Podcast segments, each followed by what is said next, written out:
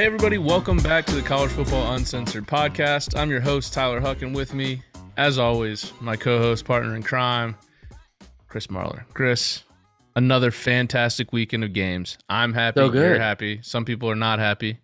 Um, Yeah, Florida fans, we know. Um, Auburn fans probably Florida aren't too happy right now either. Yeah, we're gonna get to that breaking news in a second. Um, but uh, uh, like, yeah, a fantastic weekend. First off, congrats to you because in a matter of weeks, in a matter of weeks, Florida State has gone to being the laughing stock of everyone because Yeah. they lost to Jack State Yeah. to now being possibly the best program in the state of Florida because Florida Florida's the worst. Florida's terrible. Yeah. I've I've now gone to the point where I'm going to be disappointed if we lose that game. Which when Oh, we started the that's so season, I was like, don't do this. there's going to be three games that we're going to get blown the hell out, and it was going to be Clemson, Clemson. Florida, and Miami. And Clemson was losing to UConn at one point this weekend. They were, yeah. Uh, the opening kickoff actually was taken back for a touchdown by UConn, They high fived on the way in. and they did. Yes, they did. It was incredible. um, no, there's a lot of fun stuff that happened this weekend. It was a, it was a fantastic week of football, like you said. But we do have to get started with the breaking news um, that I was monitoring pretty closely. Mhm. Um, but Given your convinced- first half tweets of that game, just acting like a very said some scared things. small child. Okay, first off, that's not how I felt. Um, I will tell you that I. Oh my god, we're gonna lose to Auburn. We we probably are. Not anymore. Not any. Well, yeah, if it, it would be worse now. Um, but the breaking news is. Yep. First off, I didn't even think that was the tweet you were going to bring up because I I made the comment that Bo Nix at home is better than Tom Brady. Bo Nix uh, just announced, and it was uh, reported earlier that um, he broke his they, he broke a bone in his ankle, and he is out for the rest of the year. Um, so it's a pretty terrible loss uh, for Auburn fans. That TJ Finley will be the starting quarterback this weekend. Um, what's interesting about this is a number of things, but I saw the line come out today, and they're they're playing South Carolina this week. I'm pretty sure it's a home game. I could be wrong, but because they were at South Carolina last year, they were only a 10 point favorite, and I was like, that's surprising. And this was announced like well before the Bo Nix thing was official. This is the Bo Nix thing was um his tweet was uh put out 58 minutes ago. We're recording this Sunday night. It's 8:49. Um, what it says here is uh, bones break, things change. God is always the same. One of my favorite verses. He gets into a Bible verse we're not going to get into. Um, just because I guess I feel weird now. Uh, but Feels like you should just get into it now. uh, yeah, you know, my mom's gonna be pretty upset. Um, but yeah, Bo Nix uh, has it- it's it's funny. It's not funny that it happened. It's funny that when you type in his name, that's not even the first thing that comes up because he caught so much grief this weekend after that loss um, that he like people were saying he blamed the fans or something for this loss, which is not entirely how I took it. But um, yeah, so it's not even it's not even the primary thing that comes up when you t- uh, when you tweet it or search the tweet. Um, he broken a, bo- a bo- wow, broken bone in his ankle, uh, and he's expected to risk, miss the rest of the year. And possibly even bigger news: Daniel Carlson or Anders. Which one is it? Yeah, it's it's Durs. It's Durs. My bad. There's been a Carlson. There's been a Carlson at Auburn, a, a Henry um, at Arkansas, and a Colquitt at Tennessee for like 40 fucking years. So Yep. sorry if I messed up the first name. Yeah, Carlson injured his ACL in the fourth quarter when Auburn attempted an onside kick. Try to Um, tackle somebody. Yeah, yeah, he ran into a, a defender, and so and he's a senior, so you will officially never see a Carlson again unless there's a younger brother. There's probably a younger brother. Yeah. So People were uh, fucking it so much both during those the COVID. guys. You know. Um, obviously, you know, for for Bo Nix, he was having a career year. Whether it was touchdown to interception ratio, completion percentage, career highs this year. Um, in this game, he set a career high 377 yards passing against Mississippi State. So, uh, real bummer for him. Real bummer for Auburn. Um, we'll see what TJ Finley can do. I mean, obviously, he came in and basically saved them in that Georgia State game. Um, but limited action pretty much outside of that. Yeah, and I'll tell you what's also interesting is you're, I'm looking at it here, and um, Justin uh, Hokanson, uh, who Hokanson, he tweeted out five hours ago. It said, "Here's the play late in the third quarter where Bo Nix injured his ankle." Um, after this possession, he went to the tent. TJ Finley started warming up. Then Nix returned to the game until the final drive. So Bo Nix played in the fourth quarter with a broken ankle. Charlie Morton Damn. shit. That's pretty impressive. I was I was prepared to make a joke about Tua coming back from a broken ankle and ankle surgery just just to be an asshole, and I shouldn't have in, in general. But that's that's incredible, and you hate it for that kid. Obviously, he's coming back. Um, uh, you know, I, I think I don't think he had a, a lot of draft stock, but I tell you what, like I mean, if he if he like progresses in this, I'm just I'm just throwing this out there, and if he only played home games for sure, um, like in the way that some NFL teams are going to is like it's more of a spread offense now. I don't think it's that far fetched that he might get a look. I just don't obviously I don't think it's going to happen right now. Um, so mm-hmm. horrible news for them. Uh, him and Carlson both out for the year. Um, that being said, let's get into like the weekend recap because well, first you got to, you got to mention our sponsor. Absolutely, uh, Chris. I know it's been a couple days since we recorded last. Have you bought an NFT yet? I bought so many, and also I need to borrow some money. So it's like because I I told some people that I had the money and it was all online because I didn't think it was real. Um, and they were like, no, it's just real. And so there's mm-hmm. people that have been like texting me that I like from Russian numbers. Anyway, I bought an NFT. They're great. well, there's been NFTs that they've just been huge over the last year. Um, and now NFTs have officially come to college football. Campus Legends launched their first ever officially licensed athlete in school NFT this past week starting yep. with the 2008 National Championship Florida Gator football team. Love it. again, it. I'll say it again. If you're a Florida fan, times are dark. You need to go back and revisit the glory days. Get this NFT. Campus Legends, they're going to be dropping more uh, NFTs for more schools in the future.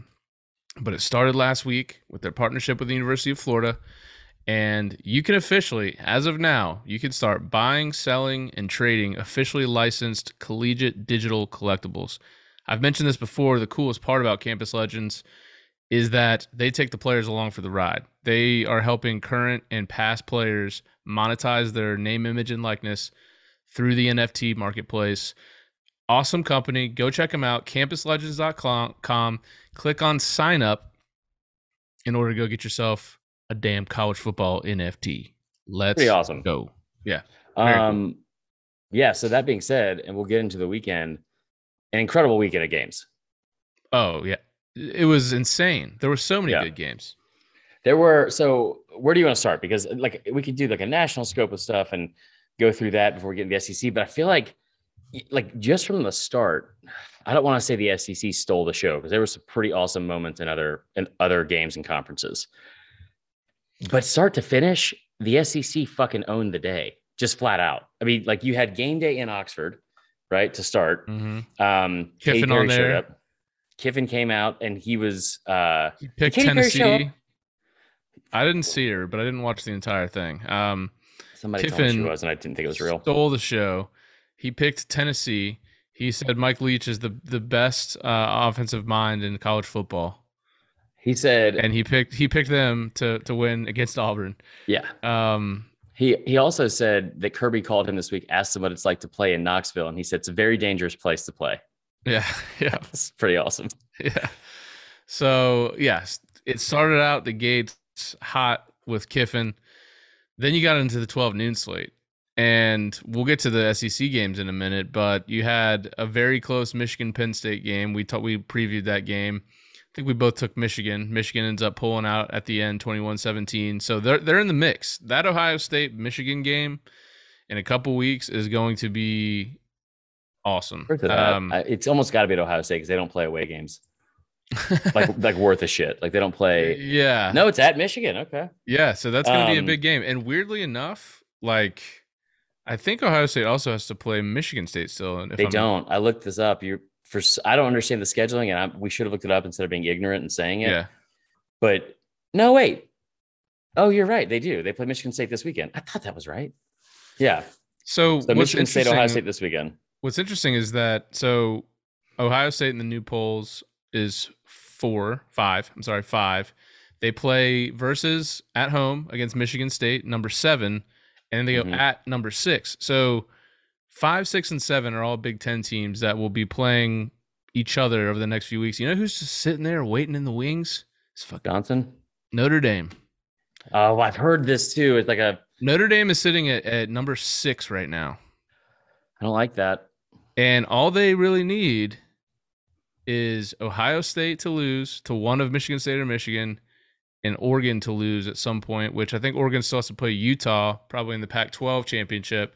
And Notre Dame could be in the damn playoff. And Oregon State is good. Oregon State's bowl eligible and just beat Stanford 35 to fucking 14. I hate everything. I hate everything. We're we are living in a world where Notre Dame could potentially be in the playoff. After we after everyone has thought they were trash all year long. they are. They're about to be potentially in the playoff. It's just insane. This this year has just been crazy. They so they won't they won't make the playoff over Cincinnati for one. But yeah, they are Yeah, waiting in because the wings. because be Cincinnati beat them straight up. But that's the only only loss. Their only loss. If you're talking about nine and one, their only loss is to an undefeated number three team in the country. Yeah. Um, and the reason why they're waiting in the wings now, uh, and we're just sticking with these 12 o'clock games, Oklahoma goes out to Yep. Baylor with a week off, an extra week off, and and your boy was wrong love- again and never been Oh, yeah, so happy to be wrong. Um, Yeah, I believe you called for the blowout there. I was like, you know what? All my nightmares are about to come true. This is where the nightmare begins. They're gonna blow them out. But well, and like, and they had an extra week off. But I did tell you the one thing that concerned me about everyone's, you know, they have anointed this kid the Heisman, like a, a top five Heisman candidate, even though he's only played in four games. Caleb Williams on the road is a different quarterback. Apparently, he looked terrible against Kansas. And then he goes on the road against Baylor. He was terrible for most of the game. And now Baylor's a good team, right? He got Like, you gotta give him benched. Spencer Rattler came back in. The fans in just incredible college football Yeah. fashion they started chanting we want spencer. And this is you you've seen all the videos of what happened like a while ago when they wanted caleb williams and then he actually gets brought in wins the game against texas and they announce him as the starter the next week and the whole place fucking erupts. Like the whole like and, and we sat here thinking like spencer rattler will transfer. And I, honestly for a moment i was pulling for him even though he's kind of the worst. I was kind Yeah. of pulling for him because you know, like that is tough to go from preseason Heisman favorite, number one team in America, and a preseason number one draft pick in the NFL draft for next year. So you get benched for a freshman. Um, but I will say I stopped feeling bad as soon as he came in because they said, this is mean, but he, they said he went over and, and like they had a moment where they talked and he said a prayer with them. And I was like, oh shit, Spencer Rattler's going to come in and take over and he got sacked like on the second play. I think he like it was just it was really bad. Like they had nothing for Baylor the entire time. I want to say like I- haven't. Let me pull up the stats real quick because it's it was pretty bad. Um, hold up, hold up, hold up. They had because I know at some point in the fourth quarter the number was like pretty shocking, like shocking. How many yards? They only had 260 yards of offense, Right, and they which got is a the lot of worst late. output of Lincoln Lincoln Riley's time in Oklahoma. Really. Yep. Okay. Yeah. So I Um, mean, and then you had this very awkward ending where you had yeah, you had- like they're Baylor's up by 10.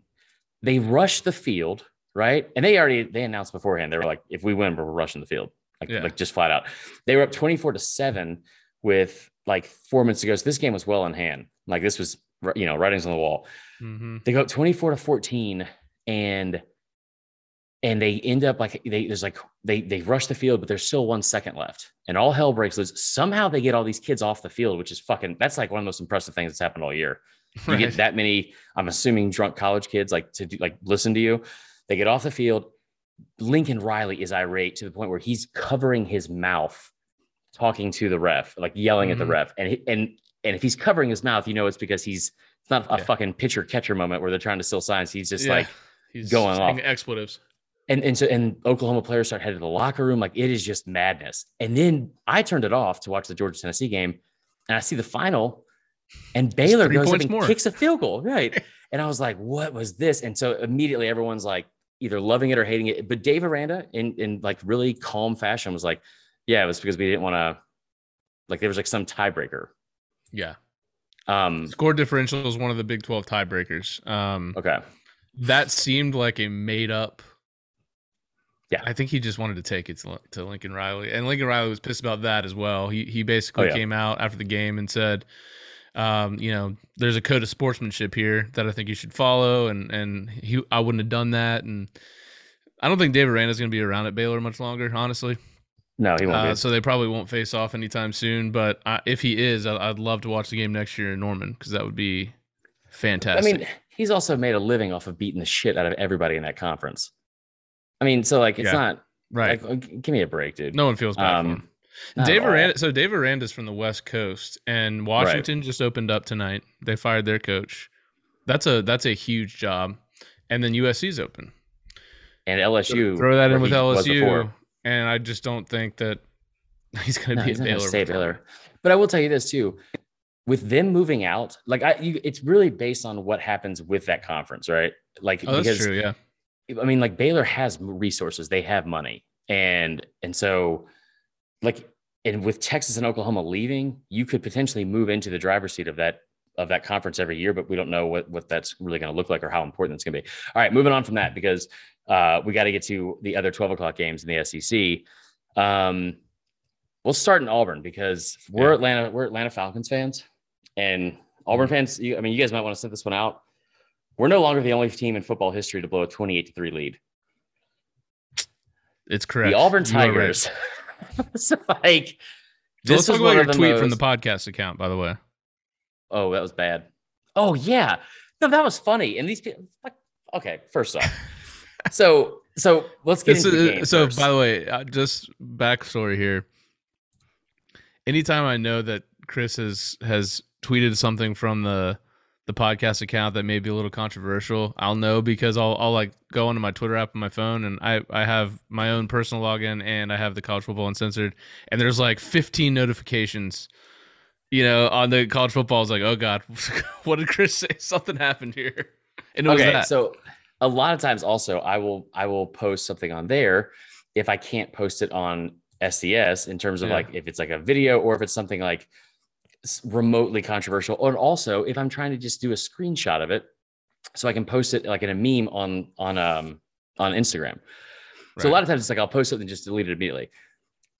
Like, all right, so the first half, like the first half, I don't even know. I don't even know if we can find the the um here. We'll just we'll look it up real quick. Um, the first half, Auburn was up twenty eight to ten, and to be honest, that ten points was scored pretty late. Um, 28 to three. it was 23 for most of the first half or for like Yeah. towards the end of the first half. And ESPN, you know, like their predictor or whatever, it said they had a 97.9% chance of winning. Okay. Um, I the turned the, the I had half. turned the game. Well, I didn't turn it off, but I just stopped watching it because it was such a. It was like I was like, damn. First of all, I thought this was going to be a close game. So Yeah. like when we did the preview pod, I I picked Auburn to win by three. They're going to Um, win by more than 10. and when they were up twenty to three, I was like, Jesus. And don't. And I'm a Falcons fan, like you said. That that score just it's in just ingrained in my soul. Yeah, it's awful. But you don't. You still. You don't think like okay, twenty to three. They're just blowing them out. Like this. This. This game is Yeah. over. And then the second Um, second half happened. the first half, Auburn had 325 yards of, of offense. They scored uh, touchdowns on their first four possessions. Right. Bo Nix was 15 of 19 with two touchdowns, 205 yards, zero interceptions. At one point, he was like 15 of 16 or something like that. It was crazy, right? Um, they were averaging 8.6 yards per play, which is just stupid. Uh, then you look on the other hand, like Mississippi State earlier in the week, Smoke Monday had said that they were going to show the air raid offense, like why they were one of the best secondaries in the country, blah, blah. And Will Rogers starts out five of 11 in this game, Yeah. like not great. Um, the second half, different story, just an absolutely different story. Uh, Mississippi State got the ball first, came out and scored um, within the first three minutes. They make it 28 17. They, they score again um, with uh, five minutes left in the, what do you call it? And, and like these drives too, it wasn't like a bunch of turnovers and shit. It was like, I mean, the second, when they made it 28 to 23, it was 98, pl- it was, it was 10 play, 98 yard drive. I mean, they were just going up and down the field on them and they went for two. And I was like, that is so stupid. That is so stupid. Like, why? There's no reason to do that that early. And then they end up scoring again in the like. They end up scoring. Like, if you go back to like the touchdown with two minutes left in the first half, they scored six straight touchdowns and unanswered uh, points. So 40, basically 40 unanswered points on Auburn. Yep, forty unanswered points. Will Rogers d- only had three incompletions after the first quarter. That's so stupid. After they were down twenty-eight to three, um, he threw for six touchdowns on the next seven drives. Right. 415 yards in total. Um, he was 44 55, so he went 80% again. N- not enough is be. He had 10 different receivers catch a ball. Uh, Jaden Walley had seven catches, 87 yards. Makai poked 61 yards, two touchdowns on eight catches. Um, obviously, the air raid, you're going to have inflated numbers in the pass game, but I don't think enough has been said about Will Rogers this year. No, and then you have after the game, like it, Auburn fans are in shock. Uh, I'm like just cracking up because this is hilarious. Um, and, and partially because it's like, all right, like in the first half, I was tweeting shit like Bo Nix at home is better than Tom Brady. Like if Bo Nix only played home games, he would win the Heisman. Like, and I don't, I don't really regret that because I don't, I, I kind of stand by it to be honest. Um, and then you go to the second half, and it's like, you know, I don't even think did he even play that poorly in the second half. It was just like, I, I don't, I mean, I don't remember him like he didn't have another interception. He was, he ended up being, let's see, 12 of 21. So not great, but like, I mean, he was, he wasn't, he wasn't the issue. It didn't seem like, like the offense was obviously like stagnant and like much more inefficient. But, and it was bizarre too, because in the first half, they were doing whatever they wanted. They, it seemed like they were so confident. This is what was worrying me because it was like they were doing like 2013 Gus Malzahn shit, like where fourth and one, they ran a fucking jet sweep. Like, how confident do you have to be to do that? First off. Then they mm-hmm. they were mm-hmm. they had one play where it looked like he was he was like it was like a running play from the quarterback going off left, you know, left tackle. And all of a sudden he like sidearm throws a ball out to like a receiver, and then he has the option to throw it. And you're like, oh my God, this is my nightmare. Here we go again. It's like Sammy Coates, not Sammy Coates. Yeah, Sammy Coates, right? Um, and either way, it was just it, they looked really good. In the second half, obviously, just things kind of seemed to fall apart a little bit. Um, and they they blow this lead, and then you like you talk about they lost like it wasn't even close. They lost badly. I mean, like yes. badly. So yeah, they scored a late touchdown to make it a little bit closer, but yeah, it was quickly twenty-eight to three to forty to twenty-eight. Right, right, which was just insane. Um, yeah, we did get one voicemail here uh, from an Auburn fan. It looks like. Mm-hmm. I'll go ahead and play that. Hell, I don't even know where to start. I mean, I'm oh, fan and you know everybody remembers 28 to three lead, and Auburn had a 28 to three lead, and yeah, they kind of blew that shit.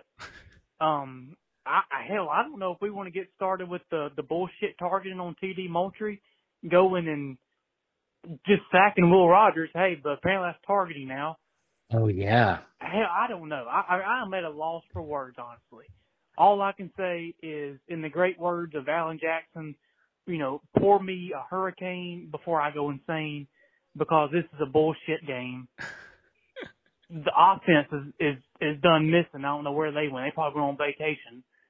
I, I mean, hell, the only thing that could save me right now is if Bryan Harsin sued up himself and went and just man sacked somebody. I don't put his man sacked from the rest. Hell, I don't know. I mean, anyways, I hope y'all having a good night or a good day, whatever time y'all record. Having love the show and I'm gonna go drink some more. okay, first off, this voicemail thing is the best thing we've ever done. It's so good. Uh, we love you too. Um, yeah. All right, exit out because I pull up a, a stat here. Um, okay, so this this voicemail thing, like you said, is fantastic. He Bo Nix in the second half. I'm sorry. There was a targeting call, like he said, that was made in with six yeah. minutes or five minutes left in the fourth quarter, and it was I, I tweeted this out when it happened. It's one of the worst targeting calls I think I've ever seen, especially in that moment. It was awful. I, I don't so, and I don't know if it's what I don't know if they would have won the game if they didn't call that. But I know damn well that they were not going to, or like you know, that's they basically lost the game after that. You know what I mean? Right. Yeah. Like it, it took it took any kind of momentum and chance they had away. Um, okay. Anyway, that was a fantastic voicemail. Also, I hate that song from Alan Jackson because Jimmy Buffett's in it, and at the end he does that stupid thing where he's like they they do that whole fucking banter back and forth, and they don't fucking stop. And he's like, "Oh, I think I've seen your buoy, your, your boat there one time." He's like, "Oh yeah, I've been in Margaritaville a time or two. And then like they're like still going, and you know the producer was just like in the fucking song. He's like, "Oh, keep it between the buoys." We'll, we'll what time brother. is it? God, Jesus, I hated that song. But yeah, it's good. Um, it's good stuff. Another noon game. This one took everyone by surprise.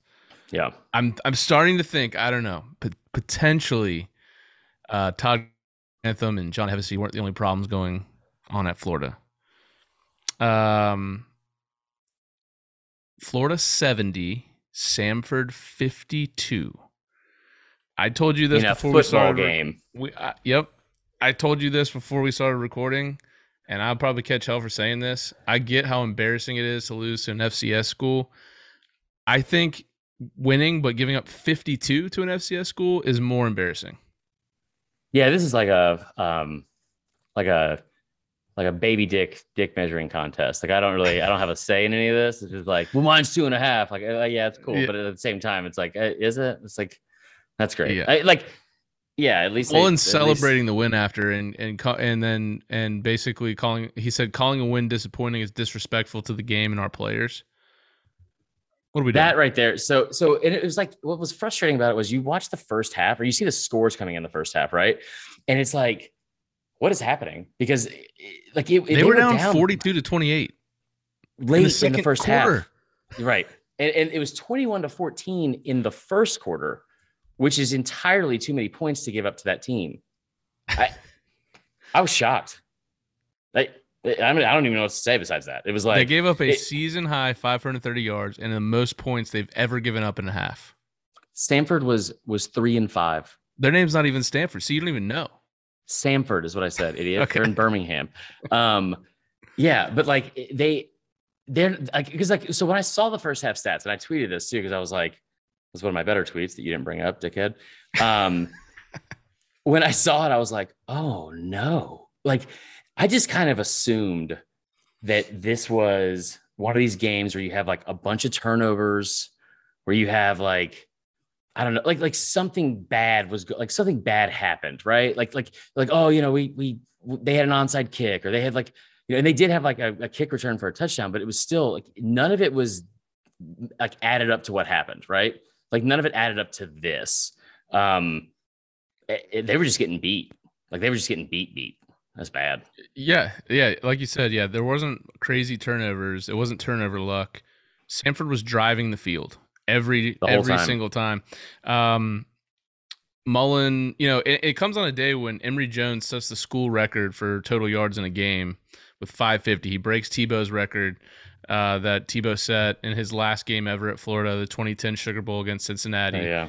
550 yards, seven touchdowns for Emory Jones, and no one gives a shit because your defense gives up 52 to Samford. Mullen's pointing to missed tackles and penalties as the as the primary reasons why the defense had breakdowns. Let me tell you something. Even if that is the case, penalties and missed ta- tackles are a direct reflection on coaching. Yeah. Flat out. I I just feel like everyone says this now, so it's not like a my original thought, I guess, but it just feels like he wants to be fired. I don't think he wants to be there anymore for sure. And if he gets Yeah. fired, he gets a buyout and then gets to go to Mhm. the NFL. Like that's Yeah, I'm, I'm not going to say that's what he's trying to do, but that's it's very obvious that he doesn't give a shit anymore.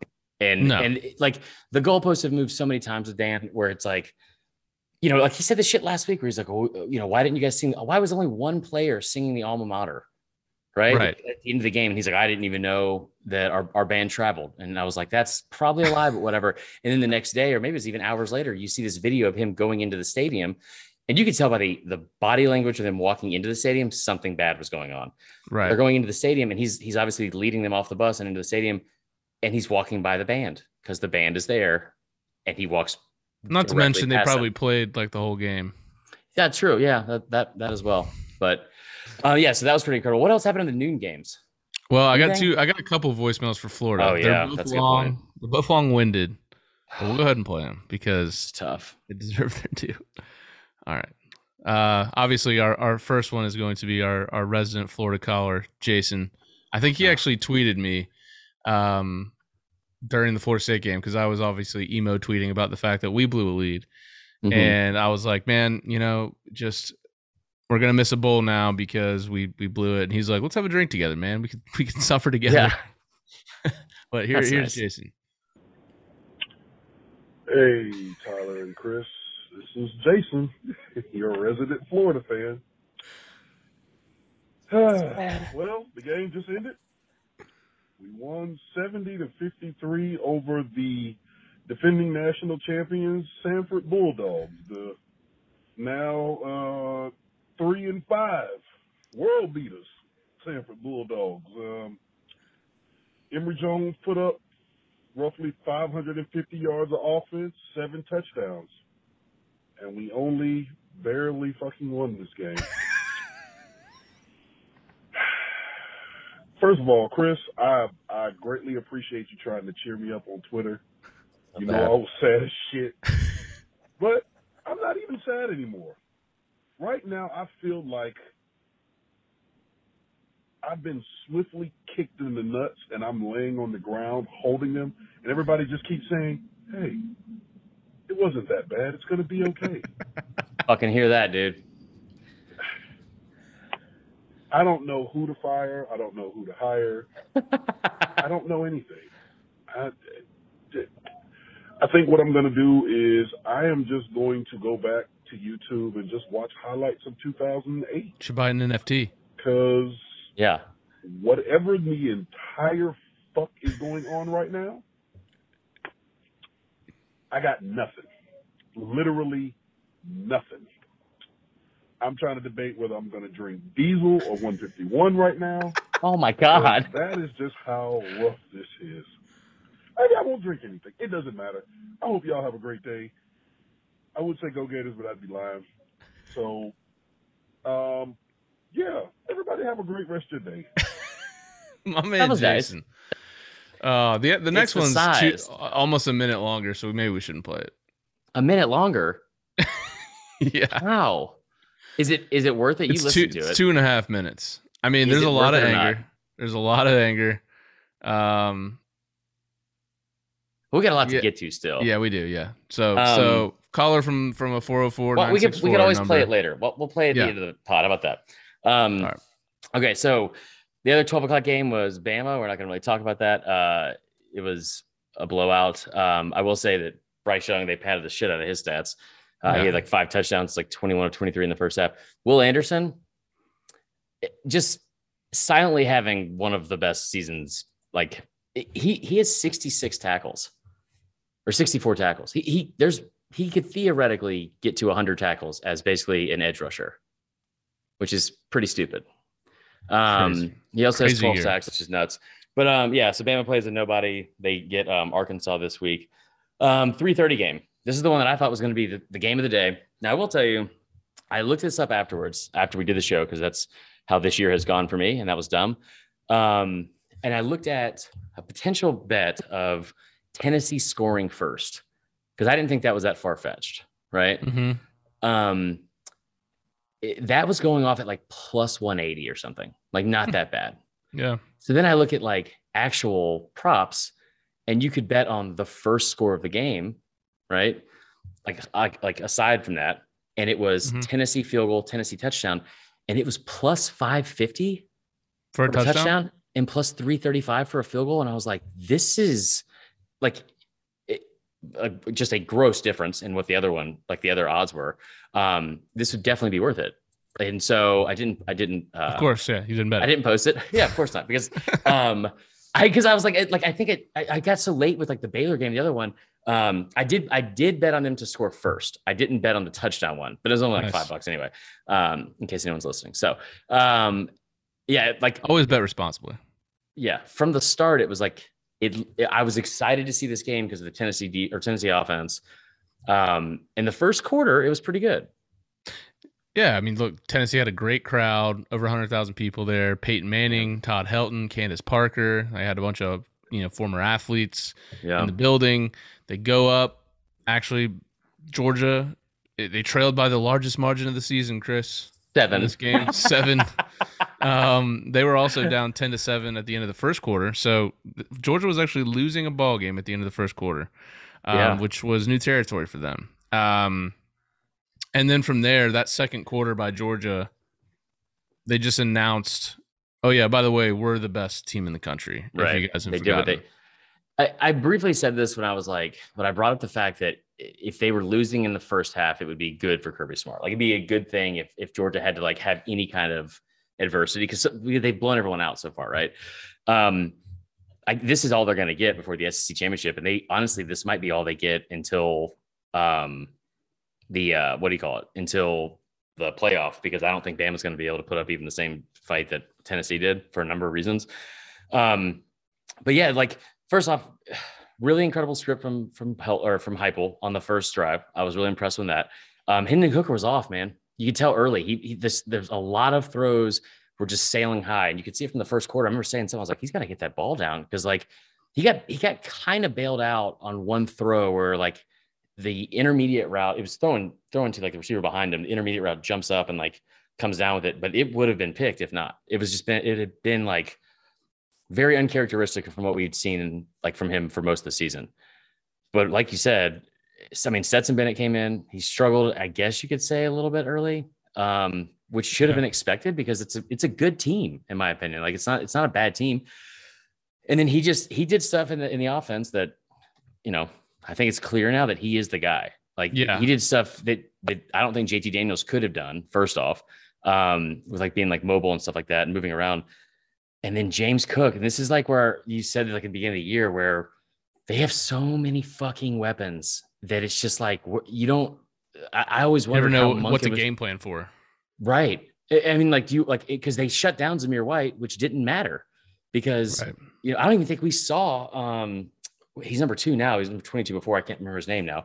Um, we saw McIntosh a little bit out of the backfield, but like they, um, What Kendall like, yeah, Kendall Milton. Is he still I don't even think we saw him. I have no idea. Um, probably now that I brought it up and said we haven't seen him. Um, but like the other part of this too, and this started coming out during the game, I think, at least, you know, that's when I saw it. And that was, oh, Jesus. Perfect going on segue. Perfect segue. Uh, there was a flu going around that kind of like ravaged this team during the week. Um, Yeah. and you saw you saw players like I, I saw something before I came on here that that Jalen Carter, um, this is from John Tweet Sports on Twitter. He said Jalen Carter actually played 20 snaps in that game with over 100 degree fever, and he still made Yeah. like two tackles for loss or something crazy. He's like, I don't, I wouldn't even respond to emails with that temperature. So I was like, yeah, I fucking heard that, dude. Yeah, he had to have an Um, IV. Yeah, and they had a lot of these players that were like, I mean, so they they it was so bad they had to take a second plane to like break people up. You saw James uh, Cook at the end of the game wearing a mask on the sideline. He like because he's like, you know, I guess he didn't have it, Mhm. but an incredible performance from that defense still. And you really got the sense that, like, one, of course, this is the best team in the country. Two, they are. They, they kept saying it during the broadcast, but when you watch this defense and like, it really does look like sharks in the water. Like they smell blood. They know when they they know when they can turn the game, right? And if you saw this in the first quarter, in the first half, they're losing 10-7. I think they end up tying it up, or maybe they had just gone up. But in some one of these sequences, Tennessee throws a pick in their own territory. And Yeah, then what Derion happens? Kendrick. They go Georgia right scores. down. Yep, nine yard Right. touchdown. Uh, capping off a, and then what? Channing Tindall stripped Hooker. Um, Yep. eh, Tindall had three sacks on the night. He was outstanding. Um, what I love about this team, I mean, the the pass to James Cook, just a beautiful pass from Stetson Good Bennett. God. By the way, um, he had three total touchdowns. Uh, Cook did.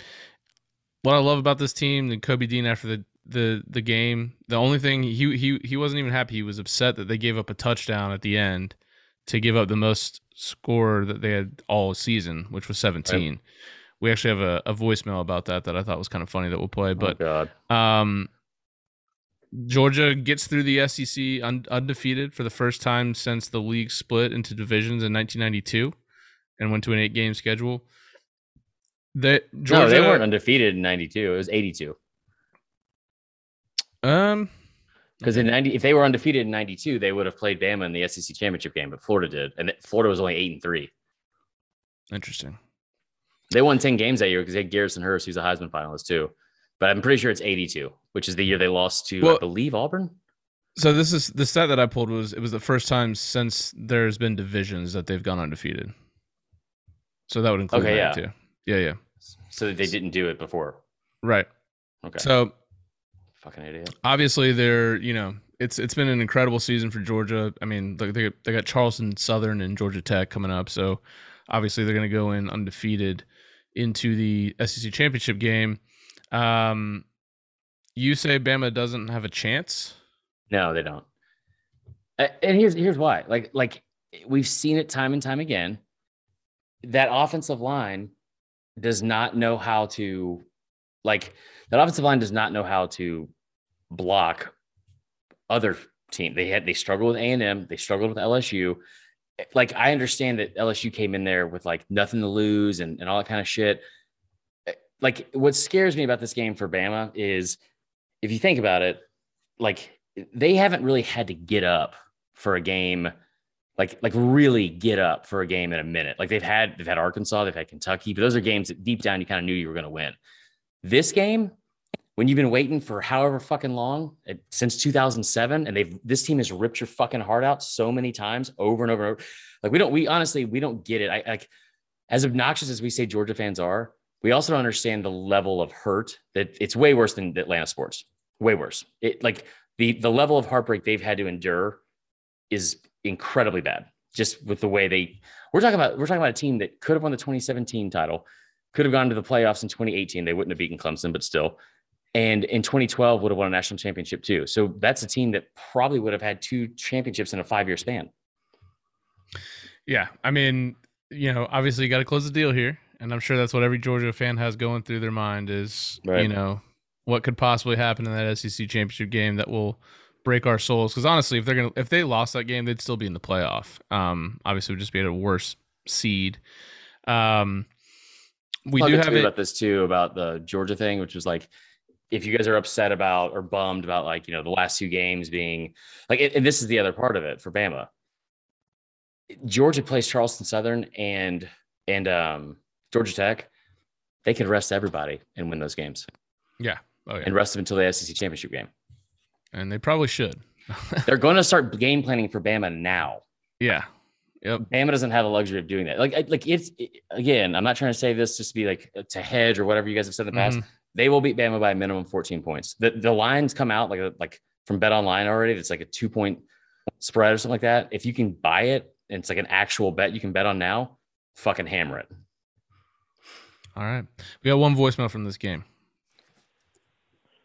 What's going on, guys? uh, sitting here taking that uh, 15 beer after game deuce. Um, great game today. UGA played a hell of a game. Um, I've had my concerns about Stetson in the past, but I think he's the guy.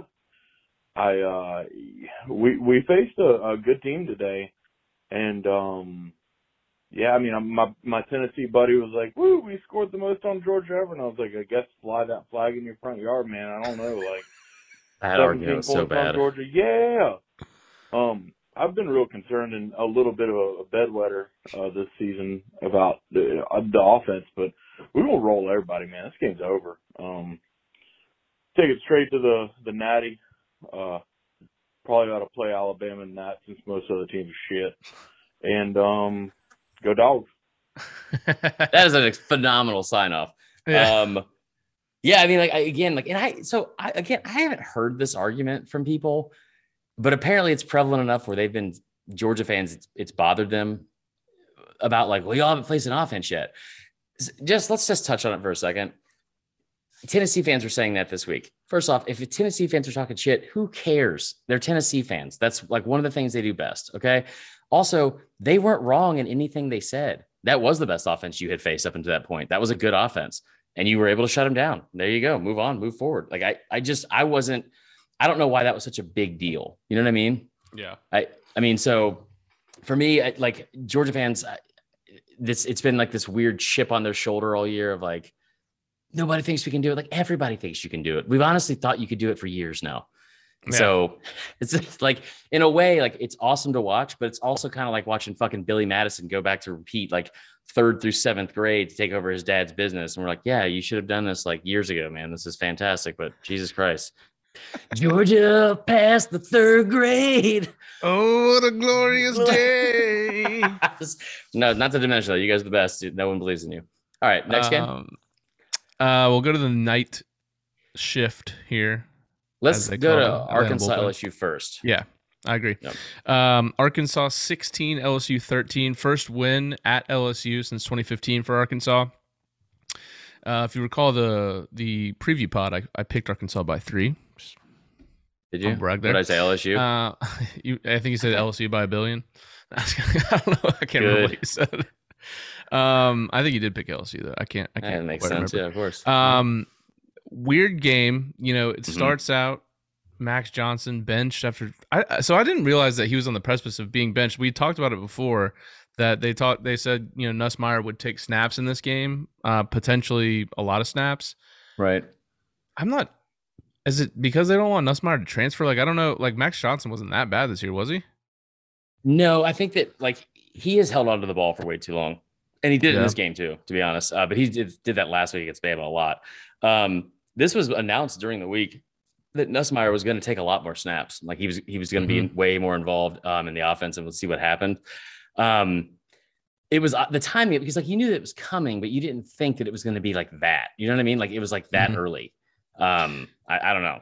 So LSU was up ten to three. They're marching down the field. They go all the way down to the Arkansas 18 in three plays in the second quarter, and they opted to go wildcat with Davis Price, which resulted in a fumble. Um, and from there, obviously, Jefferson goes down, scores a touchdown, and then um, I think Nussmeier came in and threw a pick, and then Arkansas scored again, and essentially that's how it happened. And you know, eh, Coach O rolled the OC after the game. He was like, "I don't know why we called that play. We've never called that play. I don't know why you There would do that." also something that they were brought up, like Clint Stoerner brought this up on Twitter about um, the fact that Tom Hart brought up on the broadcast apparently that he there there's a offensive coordinator and the guy next to him specifically calls the third down plays. And if that's the case, that's a level of chaos and dysfunction that I can't even fucking imagine. That's not like the Joe That's Brady thing. Weird. Yeah. Really weird. Really weird. yeah potential to be very disjointed and obviously Yeah. that happened um and then obviously um the game goes to overtime cam little kicks the field goal after garrett nussmeier throws the pick on the first possession um great win for arkansas like i said their Mhm. first win at lsu since 2015 for lsu they i mean right now dude like oh by the way i meant to mention dude that that um fake field goal arkansas ran was great Oh, yeah. um, they converted that that fake field goal for a first down. Um, LSU has lost six games for the first time since 1999. I was in middle school, and if they lose Oh, yeah. one more game, um, they will have their 1st make a bowl. losing season since the year before Nick Saban took over, which was 99. Yeah. which was 99. Yeah. So it's just been a bad year down there. Uh, Yeah. No bones about it. Um, they had the weird, like, got up for the Bama game, got up for what was the big upset they had? Well, I guess it was Florida. It wasn't a huge upset. I mean, kind of. yeah, it, I mean, it was at the time for sure. Florida hadn't totally given up on the season yet. Um, But yeah, I mean, uh, just adds to the great ledger for Arkansas and what Sam Pittman's been able to do his first two years there. I will say this too. So I'm adding it up right now as we speak. Um, it- they have they have played coming into coming into uh what do you call it the, the end of the season, right? So after, Coach O was announced that they were going to part ways, at that point, I mean that defense was terrible, right? A- And, you Yeah. take out the McNeese State and the Central Michigan game, their defense is giving up 474 yards a game to uh, Power Five teams, like all SEC teams and then UCLA, right? Mm-hmm. the last three games they've played Ole Miss, Alabama, Arkansas, all three of them ranked, right? Um, and they have given up an average of 353 yards per game. That's it. It's Yeah. pretty astounding. And and also that's with giving up 470 to Florida. They've given up 308 and 283 in the last in the last two to our, our Arkansas and, and Bama. So And and what's crazy is you don't have your top two corners. Uh, You don't have a lot Right. of guys on that defense. a ton. So it'll be interesting. You know, I I wonder. Do you have a, a pulse on what LSU fans want to do for for the coach? It's Saban. I think it's Saban. Um, no, and honestly, like I, we should get Chris Gordy on, or we should get you know somebody like like Hester or PB on here to talk about it because it's interesting when you look at it. Like like I, I told you when I was down there for the Auburn game, people were like already talking about it. They and they wanted Kiffin. That's the name that kept coming up over and over and over again. Um, He had a hell of a win. he did. We're gonna get to that next. Uh, but yeah, he so he um he went or like they wanted him, and I, I'm getting to think more and more. I don't think he's gonna leave Ole Miss. I and I don't know why he would, because if he if he- this is a top ten team now, right? Mhm. They will give him an unlimited amount of resources at that school. I don't know if he's going to be able to like recruit nationally as much as LSU can because LSU has that whole pipeline you talked about. They they usually just put a fence around the state and they Mhm. get ties into Houston, um, and they're a national program. Ole Miss, like the state of Mississippi, has like fantastic athletes every year. Every year, right? Um, so there's a lot of good athletes there to recruit from. You can reach into Bama. I don't know if he'll reach into LSU as, or to Louisiana as much, but I don't know if he's more limited there. A lot of it, I think, will have to do with the Arch Manning thing Mhm. like because Cristobal is going to be at Florida or Miami. Bottom line, that's I mean, unless Bama, so? this, unless that whole thing about Bama is true, where he's like potentially the coach in waiting that they want to hire, but, but I don't know how you transition that because like he- there's so many opportunities now that he would probably take, and they're great opportunities. Yeah. Um, so him, Mel Tucker is one that I think like the name keeps coming up more and more and more. And I think I thought this was not great at first, but I think Aranda's a real, a real potential there too, because he knows the program, he knows the like the recruiting grounds, like all that kind of stuff, and he's had really, really good success. Like I mean, honestly, surprising at at um at Baylor. So Mm-hmm. Yeah, sa- same. Mel Tucker's the same. He's got the same kind of picture to him too. Was in the SEC for a long time. Knows the recruiting. Done a great job at Michigan State. Took a team that was not very good and has them in the top ten. Same with Aranda. So um, they're gonna definitely have some some very good candidates. It's to be interesting Yep. to see who they end up getting. Um, that brings us to the last game. Um, A and M nineteen, Ole Miss twenty nine. I, I was shocked by this result. Um, why? mainly because I didn't think that Ole Miss's defense would be able to step up like that. exactly. Yeah. A and M was horrible in the first half, and I mean, I can't remember. So I saw I was kind of in the middle of some things while I was watching the game, but did they did Ole Miss have over 400 yards in the first half? They ran 59 plays for 408 yards in the first half. That is insane. That is insane. Against that defense. plays. Yeah.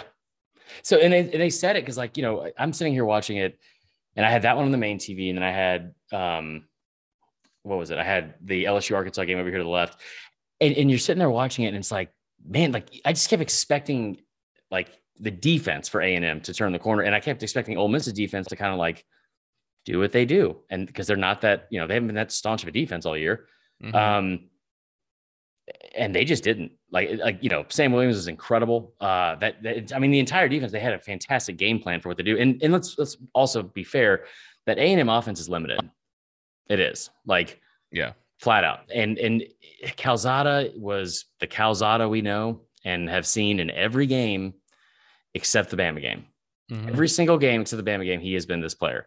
Um, I'm trying to like look for it now. Like he 24 42, which isn't even that bad, all things considered. What's that? Eight divided by what's 42 divided by three? Eight out of 14. So four out of seven. So basically, he was 57.1% completion percentage. Look at that math. I know it's, it's baseball averages. Um, so he's yeah, he's 57.1%. His QBR was 21.9, zero touchdowns, two interceptions. And you know, like listen, I I know he's tough. He's he's really tough. We've seen him prove that twice, right? And in really big moments too. But he also is not that great of a quarterback. He's, I mean, he's just not. And so um Corral was incredible. Um his numbers They have again, no explosive passing plays. A&M? Like, yeah, they never Yeah. have big passing plays. It's insane. Like they've got the two running backs that are very good, and that's how they hit their explosive plays. But they don't go down the field with the ball. Maybe it's because Calzada can't do it uh, successfully a lot.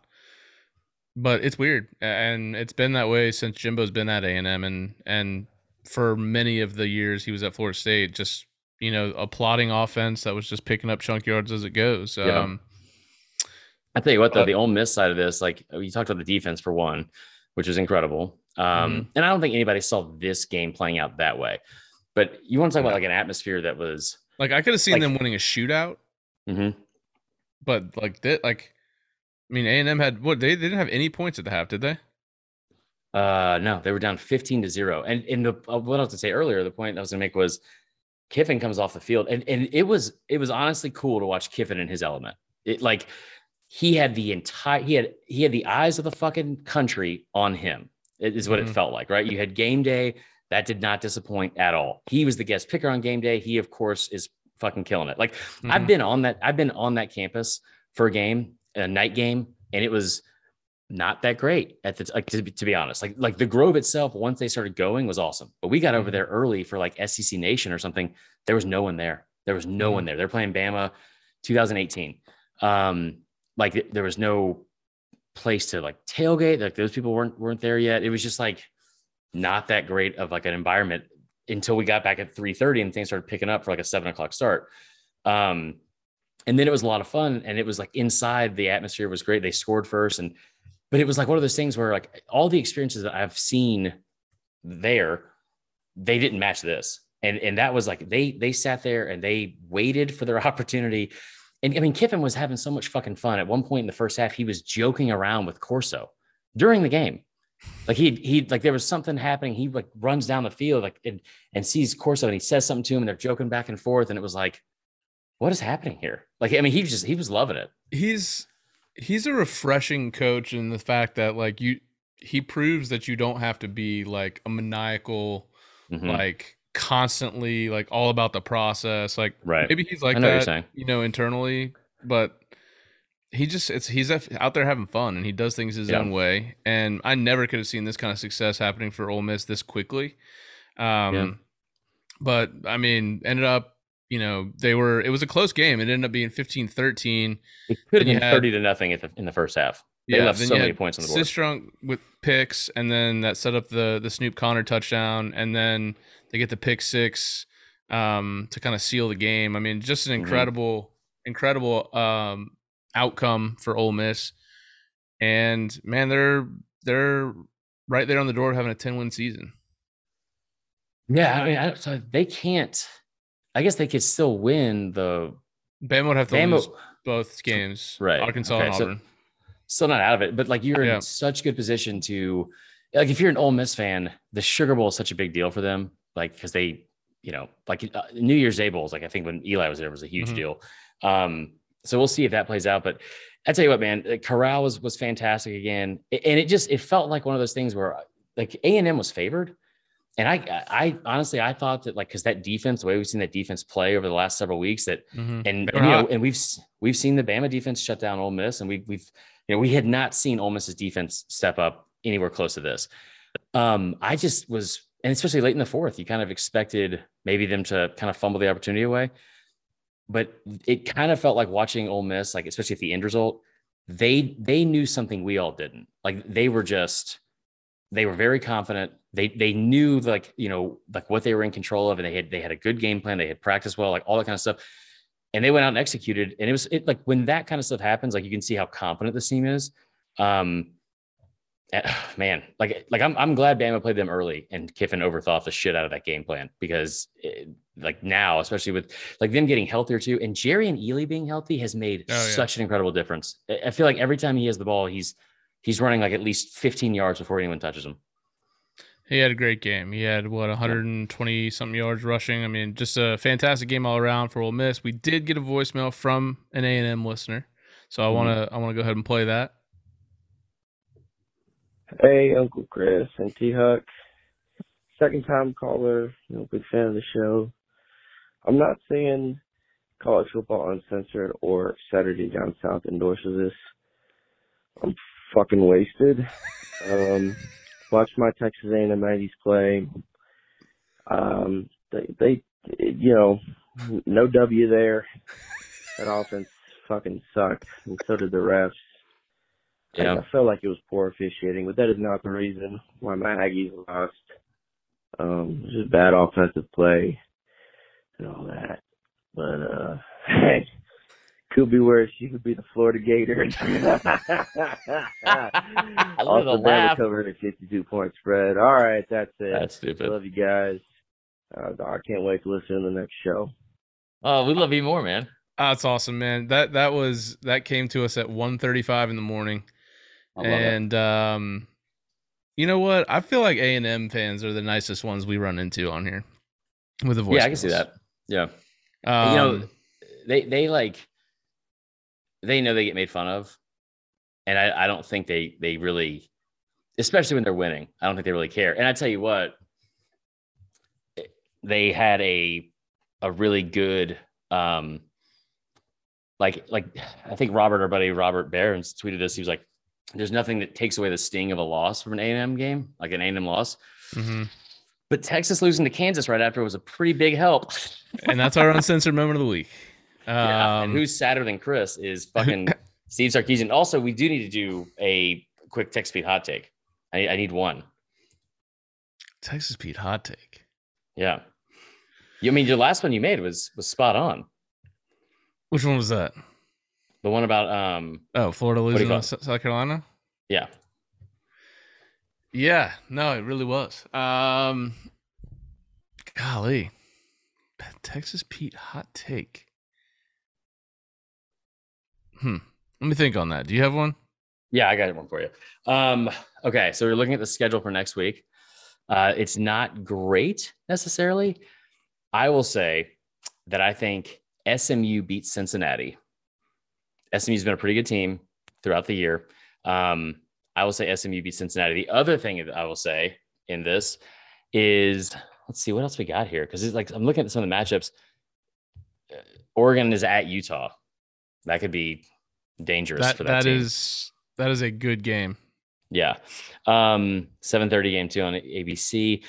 So I will say this, I think um I think we see two upsets up there. I, and I think the one that we don't see is I think Auburn will be fine without Bo Nix. I think TJ Finley will come in, especially against the South Carolina team. They'll be able to run the football. That defense will be all over, you know, in the backfield all day because the offensive line for Carolina is really, really bad. I think it's only a 10 point spread, which is shocking to me. But um, if you're looking for like, a, there's got to be one upset that's like going into rivalry week where somebody's overlooking someone. Michigan going to Maryland is a dangerous game because Maryland can at least put up some points, I believe. I'm saying this purely out of ignorance. Um, but I think that's that game the following week against Ohio State is so big to them.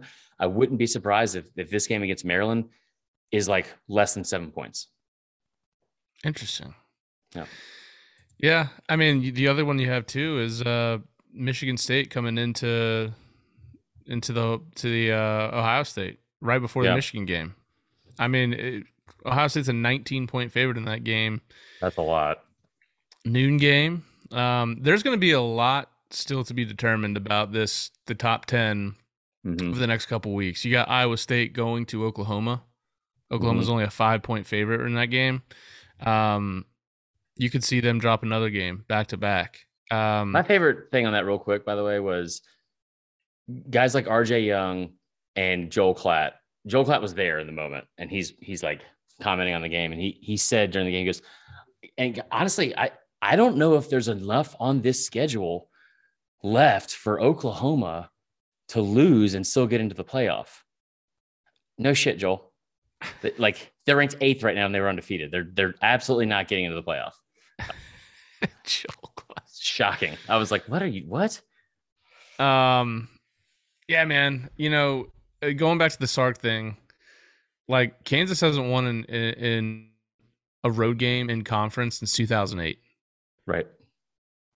Losing to Kansas at home, if you're Sark, as a 31 point favorite, I and the way they did too. I mean, did. We talked about this before we started recording. First of all, the the the Kansas coach Lance Leipold, like he had a he has a good name within the coaching industry. mhm.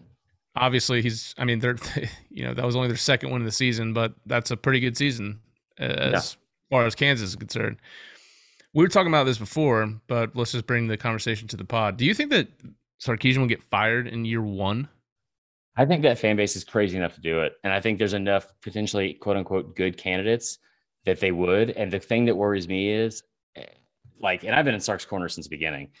Um, and maybe that was wrong. Maybe it was yet another thing I was wrong about. Uh, but like Sarkisian, like there was a quote that somebody asked him, they're like, Do you think that the team has tuned you out? And his response was, I don't know. You'd have to ask them. That is not good. That is that's real bad. That's so they've they've lost five games in a row for the first time since 1956 that is tough. In 56, they were dog shit. Let's not forget that. that 56 year that's one of the Everyone worst remembers that. Mhm. Um, Texas hasn't missed a bowl or had a losing season since 2016, which isn't that long. yeah, it's like four um, years. but but uh, Tom Herman never had a losing season in four years. Won all of his bowl games, but he was fired. I just Um, I don't think that it's they only gave him what three years with all the money with all the money they're putting into the program and the stuff they're putting in the end zone, all that kind of stuff, and like the boxes. If this is a situation where he has lost like like like I don't like if he has lost like the locker room, he's lost the team, then absolutely, I think that that they would they would move on from him in year one. I don't know what the buyout is, but it doesn't fucking matter because it's it's Texas. I don't think it's it's that far fetched at all because I think that they're they are so delusional as a fan base, and I tell you what, especially like you don't want to do this going into if because I think by all means they'll be in the SEC next year, but I think they they absolutely could fire Sark year one. That's if- insane. I mean, it's not saying it'll happen, but it's Yeah, like, and- and we I don't think we've seen that happen But yet. you're right. Texas would be the one school that would do it. Right. Out of anyone in the country, that's they are the one. Like, eh, you know, you have the thing like there's so many distractions that have happened, and it's ever since they lost that game against Oklahoma, man. You you really feel like that was like something had changed. Um, and I still feel like he could succeed there because if he just he needs to get like the right coordinators in place because that defensive coordinator, whoever it is, needs to go.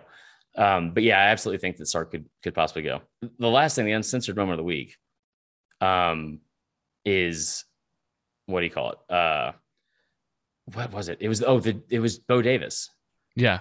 His defensive line coach, who who's been like in the coach like coaching ranks. I feel like forever. He was a, a coach at Bama like 2008, um, and I think also like a second time too. There was a recording that came out before the last game where he flipped out, and he had he had like they when they lost to whoever it was, and he freaked out and was like cussing out the entire team. And he was calling them every name under the sun, including MFers. And you guys know that we don't take Yeah. language like that lightly. How could you? Um, neither Dan Wolken. He was really upset about that specific. Uh, what do you call it? when is Dan? When, when is Dan Wolken not mad? I think he. I think he's honestly happy, and I don't know how. He's happy to be mad. Yeah, I think like anger brings him happiness in a way. I could see that. Yeah, It's poetic. Just doesn't know it's happening. Yeah. Well, hey, this was a fantastic weekend. I, we, there's going to be great games again next weekend. This this final Mhm. two weeks of the season is going to be incredible. It's going to be a drama to play out for all of us to watch. I mean, there is going to be such a shakeup in the top ten over the next two weeks. Um, and yeah, like I said, Notre Dame might just sneak the, right into the playoff. Yeah. I know you'd be happy about that. I would be really upset. That would be. I would be really fucking mad. All right. Well, anything else before we let the listeners go here? No, we're gonna watch some Yellowstone. We'll have that segment on next week. Um, but yeah, everyone have a great, great first couple of days of the week, and we'll see y'all Wednesday. Preview pod. Let's get it.